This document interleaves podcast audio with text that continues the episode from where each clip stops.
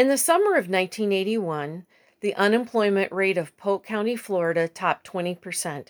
So when the state employment agency sent me to a minimum wage job at a local tourist attraction, I accepted. I found myself cooking barbecue, steaming in a food stand without the benefit of air conditioning. When I wasn't cooking, I waited on customers. It was back breaking, exhausting work. But I also have very fond memories of this job, mainly because of Bub.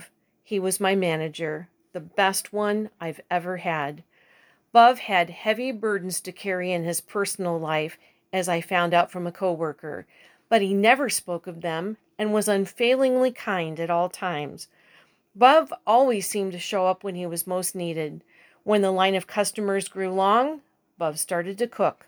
When food was spilled on the floor, Bub was there with a mop. No task was beneath Bub. He was always there to support his staff. When I was sick one day, he put his arm around my shoulder and then sent me home. Knowing Bub, he probably covered the rest of my shift. In this era of overworked employees stretched to their limit, some quietly quitting and others literally quitting, I often think of Bub. The Gallup Analytics and Consulting firm found that one of the keys to employee retention is an empathetic boss. It's my personal belief that what the world needs now is Bub. I'm Lori Drummond Cherniwchan, and that's my perspective.